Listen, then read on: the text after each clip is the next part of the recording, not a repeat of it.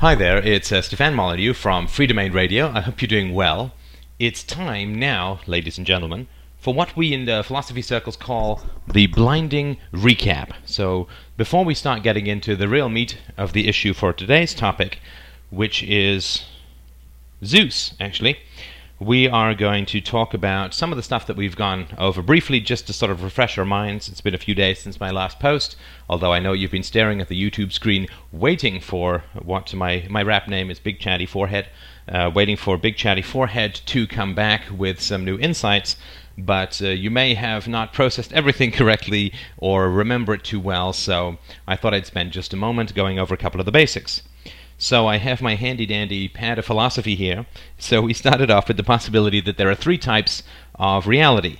Uh, external to consciousness. One, uh, none, uh, a demon manipulates all of our thinking. Uh, two, some, in the Platonic sense, that there's some uh, valid physical um, uh, physical interpretations of reality through the senses, but it's inferior to a higher realm. Or that all of reality that is external to consciousness is valid, and nothing which we cannot perceive is there either. Right. So that's numero uno. Number two, um, then we did uh, we went with all reality, of course, uh, for a variety of reasons. We went into in the podcast on metaphysics and epistemology, and then we sort of said, well, the human mind is capable of error, and that uh, error is correctable through sensual evidence, uh, the evidence of the senses, and logic and we went through some proofs for sense evidence. Then we showed how logic is derived from the consistency and properties of matter and energy, and therefore, since all of the ideas within our mind are derived from the actions of matter in the form of sense evidence, concepts within our mind are always subjugated and must give way to the evidence of reality. All right, nobody said philosophy wasn't messy. Then we talked about a null hypothesis. In other words, if a proposition has no proof or disproof, then it does not stand in any category of truth. It is simply a matter of subjective opinion, which the example was I think I said something like, I had a dream about a sparrow last night, or I guess this would be last week now. And then we also talked about the difference between true and false, and we derived true as either that which conforms to the evidence of the senses or conforms with principles that are specifically derived from the evidence of the senses, logic based on the consistency and universality of the behaviors of matter and energy. Look at that. Probability, possibility. Oh, yes, then we did probability and possibility, which was the last podcast. We did UFOs and leprechauns, which I'm pretty sure you knew was going to be the topic. And today we're going to start on the concept of country. Now, the one thing that I'll say about concepts, and uh, I know I've done the sort of 2 CD thing, maybe you've seen that before, uh, concepts, and indeed human life and consciousness, is possible because of atoms. I'm pretty sure I don't even need to debate that one. Uh, it must be fairly clear to you already. But uh, we can have concepts about the world because of atoms, right? So there's a fixed number of atoms, a fixed number of elements, and they each behave with particular properties. So the reason that I can look at a forest and categorize the vertical, thick skinned, inside dead plants as trees is because the atoms which go to make up those trees are common between the trees. See, I mean, generally, and it's, it's kind of cool about the mind and reality that the highest abstractions within our own mind are directly related to the base division of matter down at the atomic, uh, possibly even, I don't know, the subatomic level. So, because trees are composed of similar atoms, they appear in a similar way to uh, us through the evidence of our senses. And so we can categorize a bunch of trees as a forest or a group of trees or whatever we want to call it because the atoms which go to make up each one of those trees is very much in common with the atoms that go to make up other trees. And so the atoms that go to make up a tangerine are similar to the atoms that go and make up an orange, and therefore we can call them in the citrus family, and so on. And so when we have concepts at the highest level, really what we're fundamentally doing is we're organizing atoms. We're taking the base properties of matter and energy, and we're organizing them within our own mind. So if we look at the concept um, light emitting. Light emitting. Well, uh, we have the sun, which is currently lighting me. We have uh, the forehead, uh, fairly light emitting, of course. And we have light bulbs, we have candles, and what is in common? Well, they're all spraying off photons. right? So the fact is that when we talk about light emitting as a concept, what we're doing is we're aggregating and describing the behavior of atoms or energy and so on. So when we are talking about concepts, we're talking about the organization of things which have like properties in and of themselves. So when we look at the night sky and we see all these stars, well, we can call them stars because they're all composed of, I guess, clouds of, of gas all giving off enormous amounts of energy. So that is, is very important. When we're talking about water as a concept, we're talking about hydrogen and a hydrogen atom and two uh, oxygen atoms, H2O, two hydrogen atoms and one oxygen atom, right? So the, the chemical formula, or the, um, the, the atomic formula, H2O, represents water. Now, because all water is composed of this particular atomic um, constellation, we can then abstract and describe the behavior of uh, water as uh, common across all material objects which are composed of this particular configuration of atoms. Uh, oxygen, the same sort of thing. Breathable air versus non-breathable air. I'm sure you, you kind of get the idea. A solid and a liquid right, are um, uh, descriptions, conceptual descriptions of behaviors of matter and energy in the material world transferred to our mind or transmitted to our mind through the evidence of the senses. So, the reason that concepts, and indeed human beings, the reason that concepts are possible is because matter is divided into specific atoms which occur in regularly occurring which appear in regularly occurring constellations and have specific properties which maintain themselves over time and can't be changed without any some sort of um, uh, external uh, force being brought to bear on them. It's the principle of inertia. So the idea is that we have concepts because there are atoms and because there are universal physical laws. We have a concept of falling because things that fall down uh, because of uh, the existence of of gravity. So that's sort of something I wanted to point out. The most itty bitty tiny, tiny little things in the universe are directly the cause because of their uniformity, uh, uniformity and regularity and regularly recurring uh, constellations. The most itty bitty things in the universe are directly related and the direct cause of the widest conceptual abstractions within our own, within our own mind. So, that having been said, there are concepts that are directly related to matter. And then there are things like a country. So we're starting to zero in on some. I'm being delicate. I'm trying to be delicate. I'm trying to circle around some of the more startling conclusions that a rational, uh, empirical, and scientific philosophy uh, will uh, will bring to bear on things that you believe in. I'm sort of trying to be kind of gentle about what's coming out of this. So we're going to start uh, with things that you probably have some emotional investment into, but we'll save uh, the biggies for a little further down the road. You know, it's important to turn the volume up slowly when it comes to the the old symphony of truth, so to speak. So let's look at something called a country. And let's take a fairly non controversial country where this podcast may not be on regular rotation um, Iceland. Now, when we think of Iceland, we think of a geographical location, right? So now we should be starting to get the hang of learning what is true or re- uh, what is true based on what is real through sensual evidence and what is not then we have a country called Iceland. Now, Iceland is a description of a geographical location, right? So if you live near a mountain and you say yonder mountain, then you are describing a particular configuration, uh, a, geolo- a, geological uh, extrusion or build-up called a mountain, so people know what you're talking about. And the mountain exists, right? I mean, when you say yonder mountain, uh, you're not talking about a hallucination. You're not talking about some phantasm within your own mind. You're not talking about a mirage. Although a mirage exists in terms of light waves, it doesn't just it doesn't exist in terms of what it describes in the location where it looks like it's describing it. But when you talk about yonder mountain, you're talking about something that actually exists in the real world, right? So that's a pretty valid thing to do and a very valuable thing to do.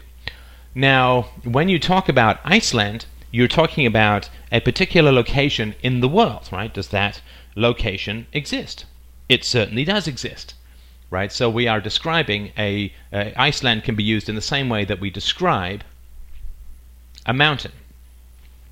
Now, when we think of the 49th parallel, the largest, yea, the largest undefended border in the world between Canada and the United States, right? There we're starting to talk about a little bit of a difference, right? So when we talk about Malta or we talk about Australia, we're talking about islands that are bounded by ocean, right? So where Australia ends, the sea begins. So it's fairly understandable that when we talk about Australia, we're talking about a potentially, right? We're just talking about the discrete physical entity that has arisen from the ground and been populated by uh, undesirables, at least historically, to a large degree.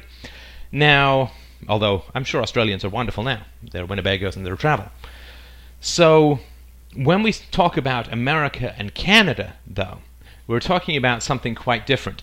We're not talking about geographical regions that are divided by a, an objective and specific physical occurrence. The 49th parallel, I mean, the 49th parallel doesn't exist like a, a cable running along the ground, right? I mean, if you uh, if you look at the Earth, you don't see the latitude and the longitude uh, like in huge canyons or ropes or whatever across the Earth, right? These are just things put on maps for the convenience of uh, sailors and and uh, and uh, pilots.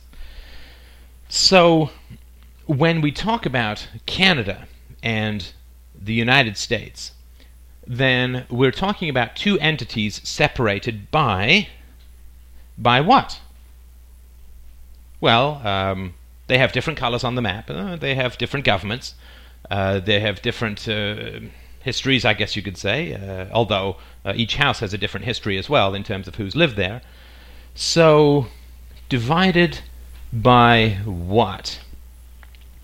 Well, philosophy, of course, when you examine these kinds of things in rigorous and scientific detail and, and uh, keep going even past our own historical, like sort of what we've been taught is important, then we realize that Canada and the United States don't exist. Don't exist in reality. And this is sort of very important. And this is sort of some of the radical stuff that philosophy can really help us to understand. I'm not saying it's comfortable to think about, but it is very important to, if you want to sort of think about how the world can be saved and improved and how human beings can be happier and less conflict ridden and so on, then it's very important to understand that Canada and the United States do not exist in reality. Australia, as a landmass, does exist in reality and is bounded by the sea and so on. But Australia, as a country with particular politics and governments and so on, none of that exists in reality. There is no atomic uh, or energy based, sensual based evidence for believing that any of these sorts of things exist outside of matter and energy. So let's take a look at the United States. What exists in the United States? like what exists for real, not sort of what's in our head or what's you know what have we been taught is real, but what exists for real that can actually be objectively uh, measured and proven. Well, two things fundamentally exist within America. One is material objects, uh, trees, uh, roads, uh, snow cones, people, pets, uh, fences uh, of the white picket variety usually, but material objects exist within the United States. Matter and energy exists in a geographical uh, uh, in a geographical region we can call the United States. That exists for sure. Now, the other thing that exists in the United States is people's belief that the United States exists as a country.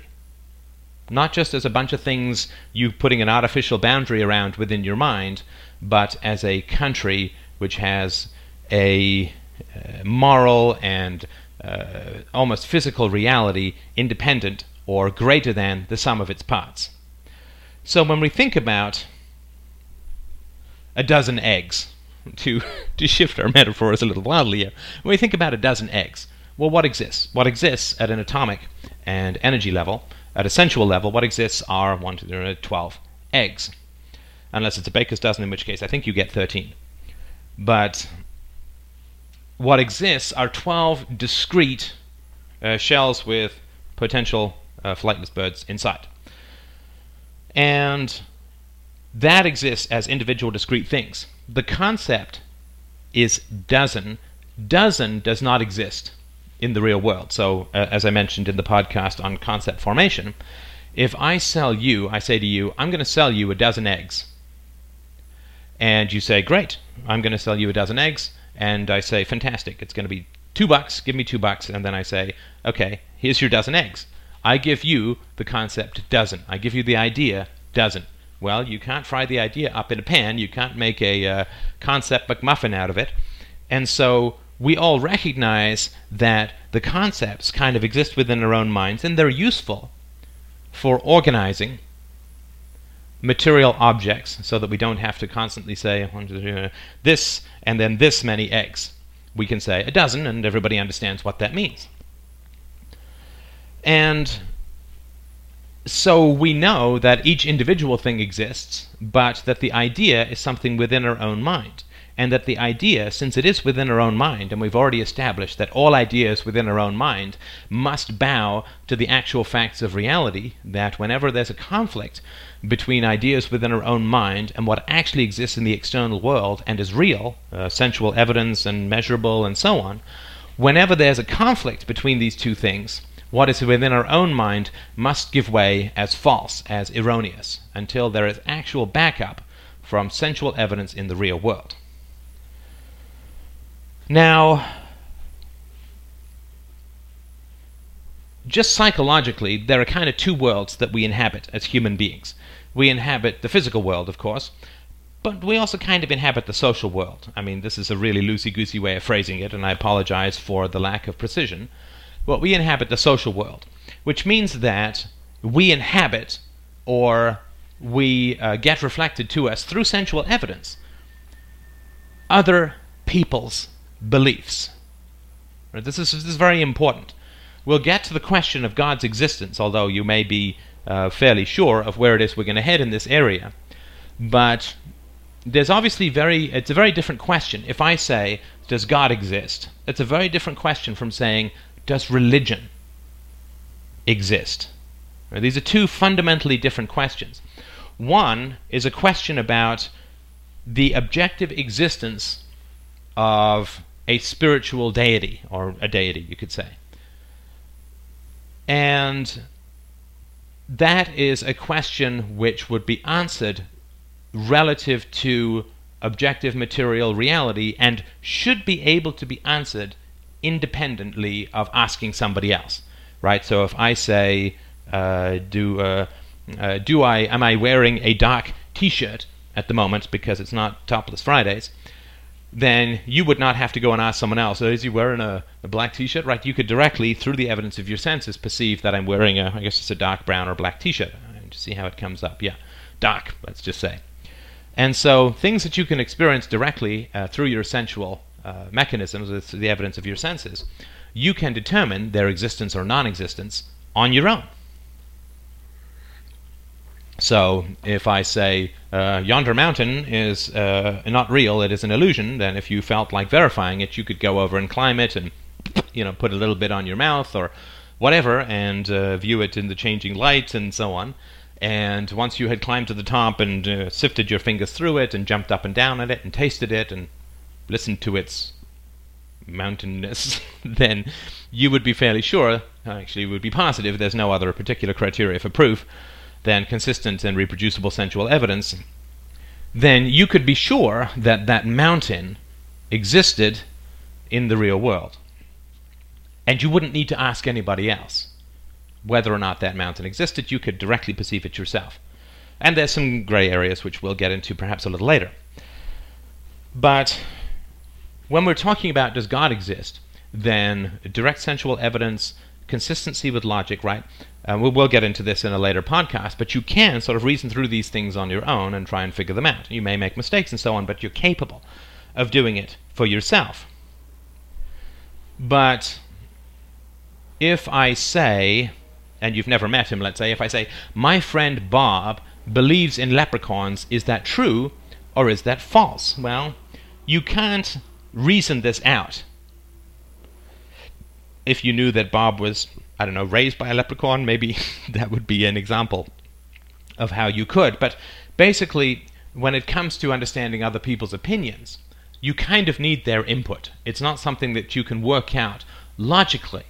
Uh, so these are sort of the two types of uh, truth statements that we live in. Things which we can independently verify according to logic, our own logic, or the logic that we've learned from the senses, or the direct evidence of the senses. So if I say 2 plus 2 is 4 to a kid and explain to him how to work it out, and then say is 7 plus 3 equal to 10, the kid can work it out and doesn't need to go and ask somebody else. So in the question, do countries exist in reality?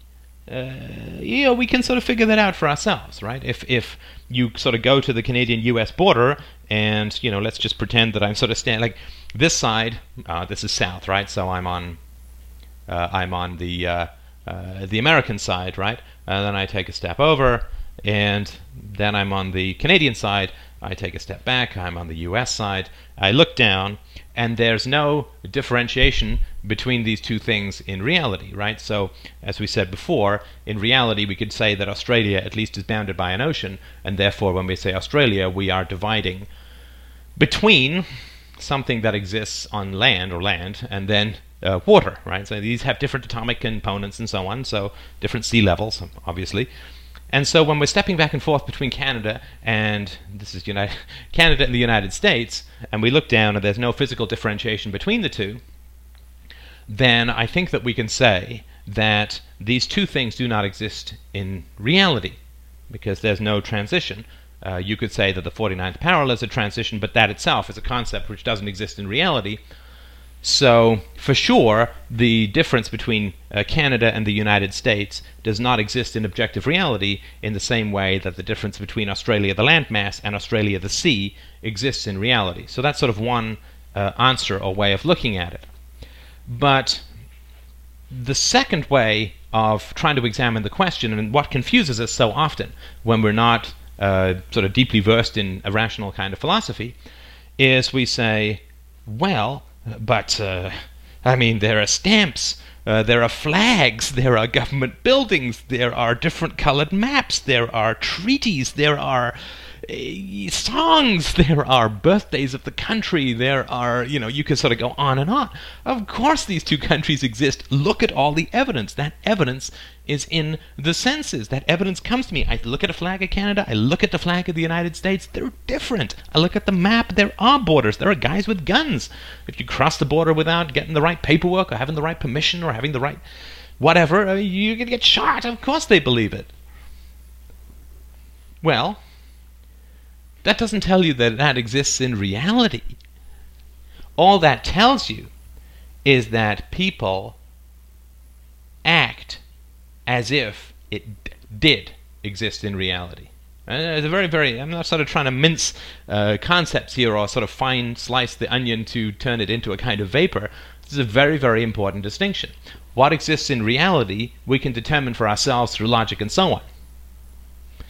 What other people believe can't be reasoned out by ourselves. We've got to interview people and so on. Now, people's beliefs produce an enormous amount of evidence in the real world. So we all know this uh, uh, this uh, idea or this joke in sort of psychiatric circles that uh, some guy uh, in the year 2006 comes into a psychiatrist's office, you know, with a, a little cowlick, and he, I guess he can't really he puts his hands in his in his jacket, and he says, you know, doctor, I am Napoleon Bonaparte, and he will um, maybe buy the costume, and maybe he'll marry a woman named uh, Marie uh, or whatever, right? Maybe, he, maybe he'll go and live on on Elba, but these are all things that are evidence of his belief that he is Napoleon, but this does not mean that he is Napoleon. Uh, for obvious reasons, he's uh, Napoleon's dead, and so uh, this guy can't be uh, Napoleon. And so, when we look at trying to divvy up true and false statements, it's very important, in my mind, to really be clear about the differentiation between what exists in reality and what exists only as a belief, and what exists as the effects of a belief. Right? So, if I uh, say I am an American, I don't change the physical nature of my being. Or let's say that I go for a green card. I currently live in Canada. I was born in Ireland. I grew up in England. I spent a little time in South Africa. Then I moved to Canada. And through all that process of being different citizens and living in different countries and so on, my atomic nature didn't change at all, right? So if somebody, if I go for a green card and somebody gives me a green card and I now have the right to work in the United States, it doesn't change my atomic nature, right? In the in the way that I don't know, like having a sex change or or dying would sort of change my physical con- uh, construction, right? So there are genetic differences between races, for sure. There are genetic uh, hormonal differences between men and women, but when you change from a Canadian to American, you are not changing your physical structure in any way based on this sort of change. So, all that means is that now, because I have the right paperwork, I'm not going to get aggressed against for having a job in the United States. So, when we look at all of the paraphernalia that is associated with people's belief in things that don't have an objective reality in the world, all we're doing is we're looking at a vast amount of detritus that is produced by people believing that things exist when they have no actual existence in the real world. It's a very, very important thing uh, to uh, to figure out, right? So if I say, uh, "Does my friend Bob believe in leprechauns?" you can't answer that without going to talk to Bob, and Bob might lie, and there's all these complications. Whereas if I say, Does this mountain exist? you can go walk up the mountain and figure it out for yourself. You're not dependent upon another human being's consciousness to tell you the truth, and you can figure it out without going to talk to anyone and this kind of stuff. And I knew that was going to happen sooner or later.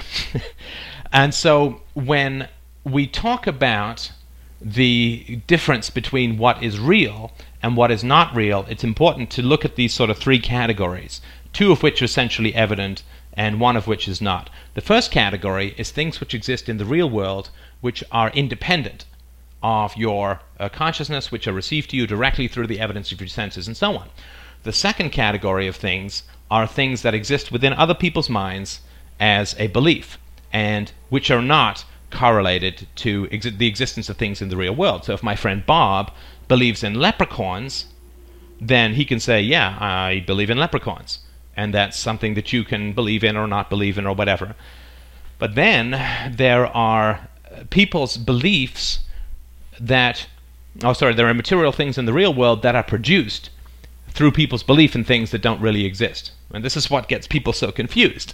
So there are things that exist like a mountain, and then there are things that exist like a, uh, an American flag.